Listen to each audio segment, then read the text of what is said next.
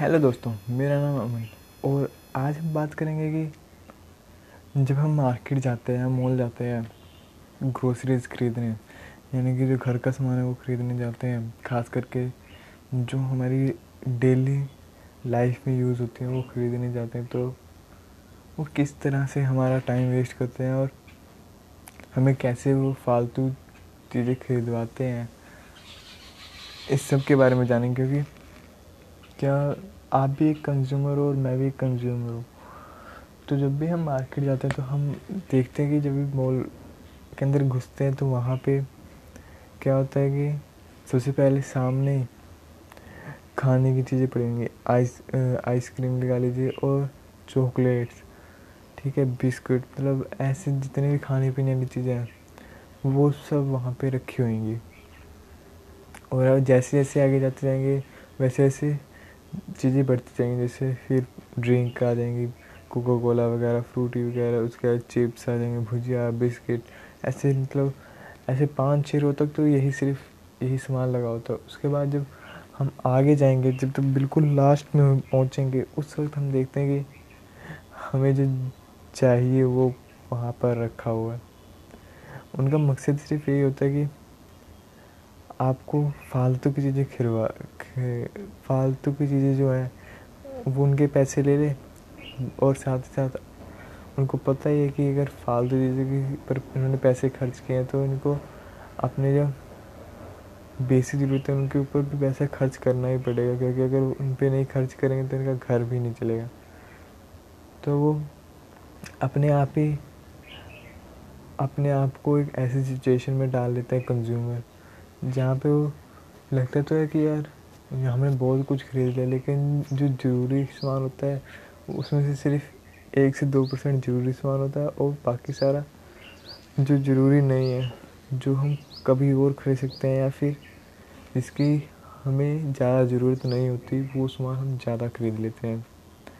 तो इसका फ़ायदा कंपनीज़ को तो होता ही मॉल में तभी तो कहा जाता है ना कि एक ऐसा जाल है जहाँ पे आप जाते हो आपकी मतलब एक ऐसे राजा बन के जाते हो जो वहाँ का राजा है बट वो होता है चूतिया है।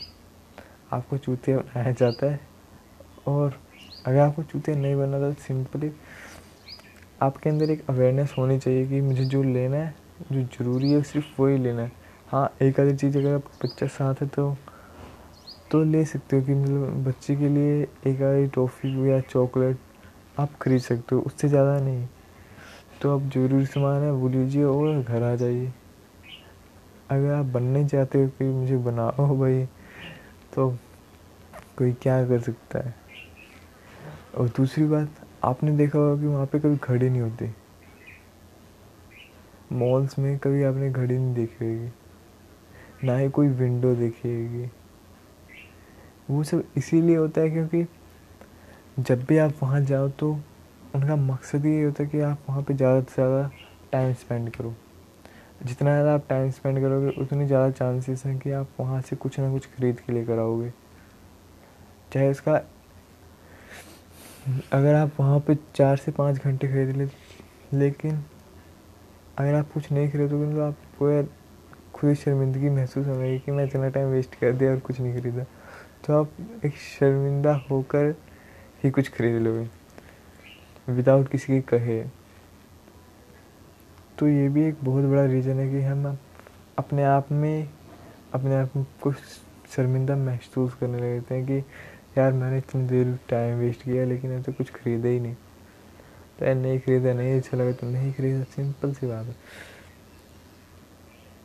इसीलिए जब भी आप मॉल से जाएँ तो आपको एक फोकस रखना होगा कि आपको कौन सी चीज़ चाहिए और आपको टाइम भी ध्यान रखना चाहिए कि वहाँ पे खास के बहुत ज़्यादा टाइम वेस्ट होता है।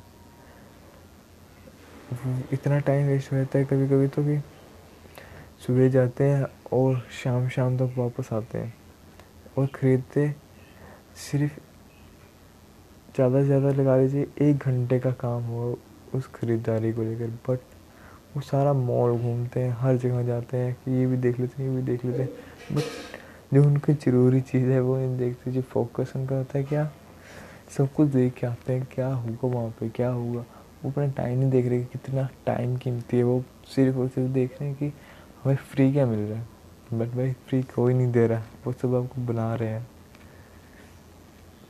तो प्लीज़ मत बनिए जूतिया और सिर्फ़ जाइए, जो सामान खरीदना है वो सामान खरीदिए, उसके बाद सीधा घर वापस आ जाइए। अगर आपको अपना टाइम वेस्ट नहीं करना, अपनी मनी वेस्ट नहीं करनी, क्योंकि जाओगे, अगर टाइम लगाओगे तो गारंटी है कि आप कुछ ना कुछ फालतू खरीद के लाओगे लाओगे। तो इसीलिए जितनी जल्दी जाना, उतनी जल्दी आना। It's a better choice for you तो हमेशा ध्यान रखना। Take care thank you for watching बहुत बहुत शुक्रिया।